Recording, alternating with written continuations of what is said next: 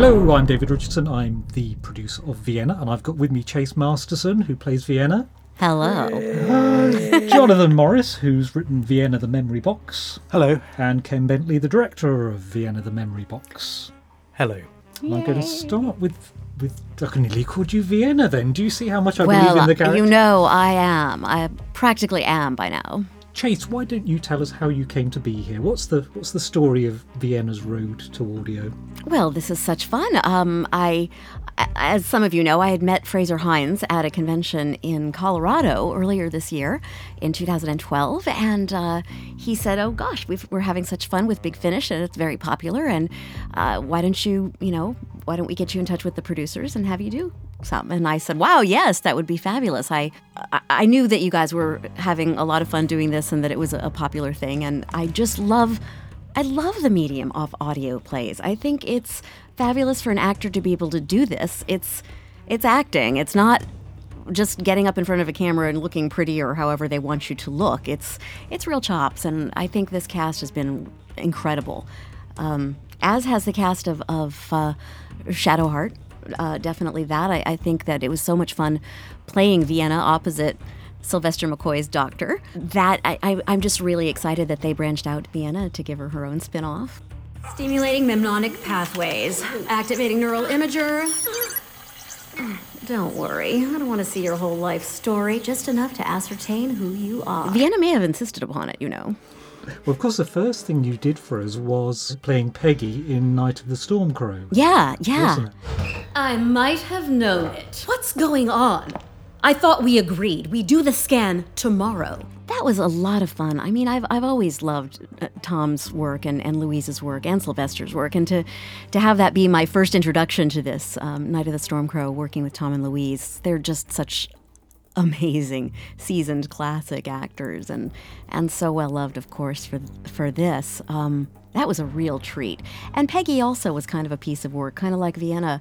Uh, she's no Leeta the Dabo girl there. She's no, she's not a soft, sweet, gentle kind of cookie. She's a tough broad. So it was really fun getting to branch out and do that.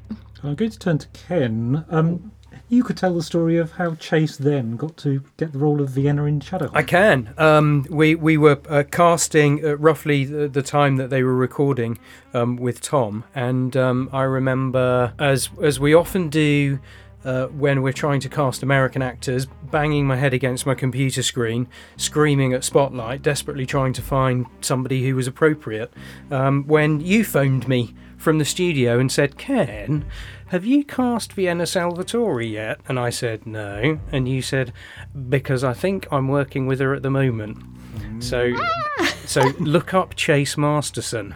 And I did a, a quick look um, then and there on the spot and just said, yes, absolutely, bang on. Fantastic. Wow. Thank you. And again, I mean, science fiction was nothing new to you, was it, Chase? You've done so much of it. And how many years on Deep Space Nine did you do? I was on for five years recurring. Yeah, so I wasn't yeah. on every episode, but it was over the course of a, a long period, which was You did great. a lot of episodes, didn't you? I mean, it was a, yeah, it was a it was, good number. It was a great recurring run, really. We had a really strong storyline, very well loved.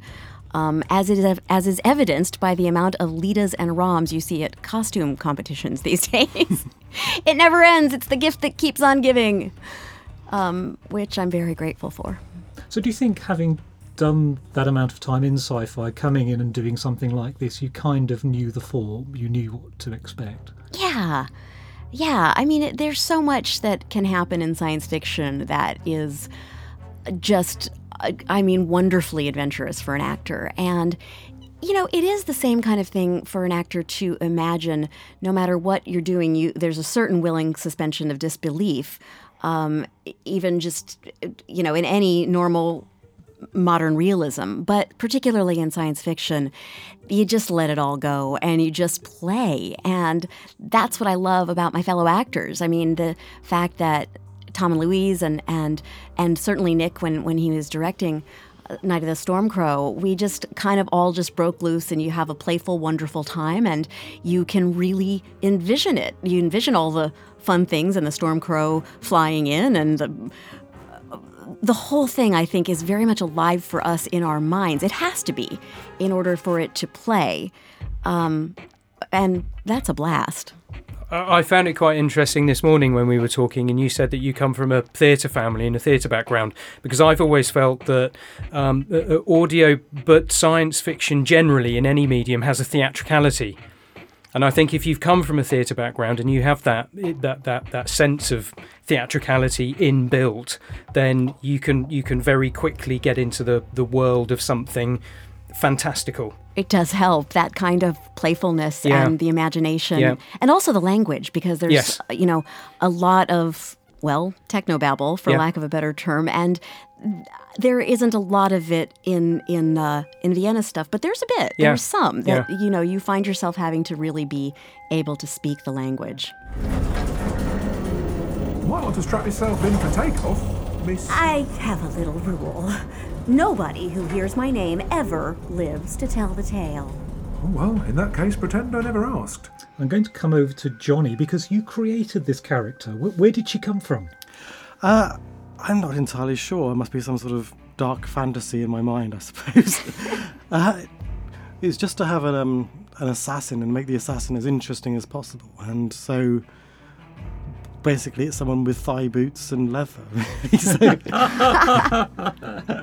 And this was for the Shadow Heart, yeah. which um, was out in November. Um, do, do you remember sort of building that story up and bringing in? Yeah, I mean, it was um, quite a complicated story because it was tying up the, the a three story arc. And I decided to make it slightly more complicated for myself by making it a story where the Doctor arrives in part three, then travels back to part one, then goes back to part three for a bit more, then back part two, and then part four. Because obviously, telling stories one, two, three, four is far too easy and beneath me now.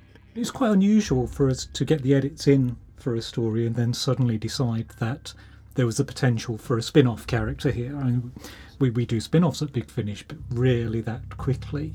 Um, How did you feel when we brought the uh, potential project to you, Chase? Oh my gosh, I was blown away. I, and I thought, you know, wow, so soon.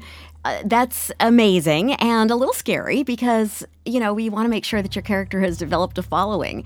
And I think in that, when you realize that the pressure's on a bit, you also realize that there are things that you got to bring to the table to keep your audience involved. And one thing I think that's great, obviously, about Vienna is her being sexy. I mean, I, you know, hey, no problems playing an assassin in thigh high boots. That's great. But also the the amount of humor that Jonathan put in the script and the vulnerability that comes with that humor. Um, you know, there's a kind of a, a, a scrambling sensibility to Vienna that it's not all just this hot babe running around bounty hunting, but she's got a life to lead and she's trying to do it and it doesn't always work. So what is she going to do now? And she's smart and she's sometimes sometimes fails so that she's therefore funny. There's a lot of different elements to this crystal which I think are are fitting, um, are necessary and fun. And Johnny, how easy or difficult was it to build up the Vienna world into its own entity? Uh, well, this is sort of set in the same sort of universe or world as the Shadow Hearts, so there's sort of little mentions to the fact that there's a Wrath war going on in the background, and I've included tiny little mentions of um, them watching the movie of the the Burning Prince on their pay-per-view TV.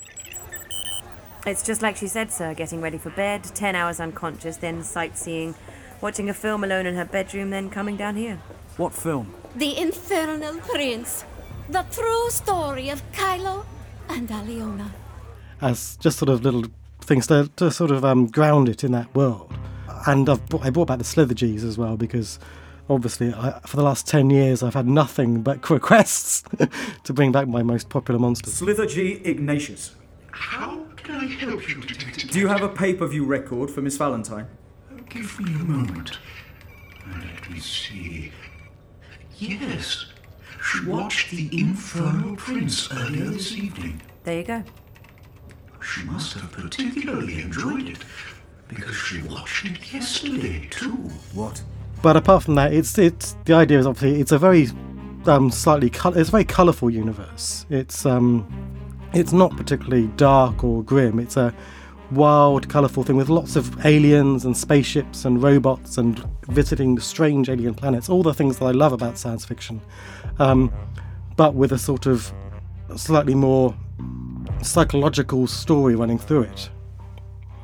And that's something I really love the social relevance of this particular story. I was blown away when I got to that page in the script and I thought, wow, I mean, it's already been a mile a minute, such a great romp and twists and turns that are so surprising. But then when it, it hits that solidity about three quarters of the way through, you go, my God, this is really wonderful, rich science fiction. There's a message here, uh, there's a point to all this. So it, it covers all the bases.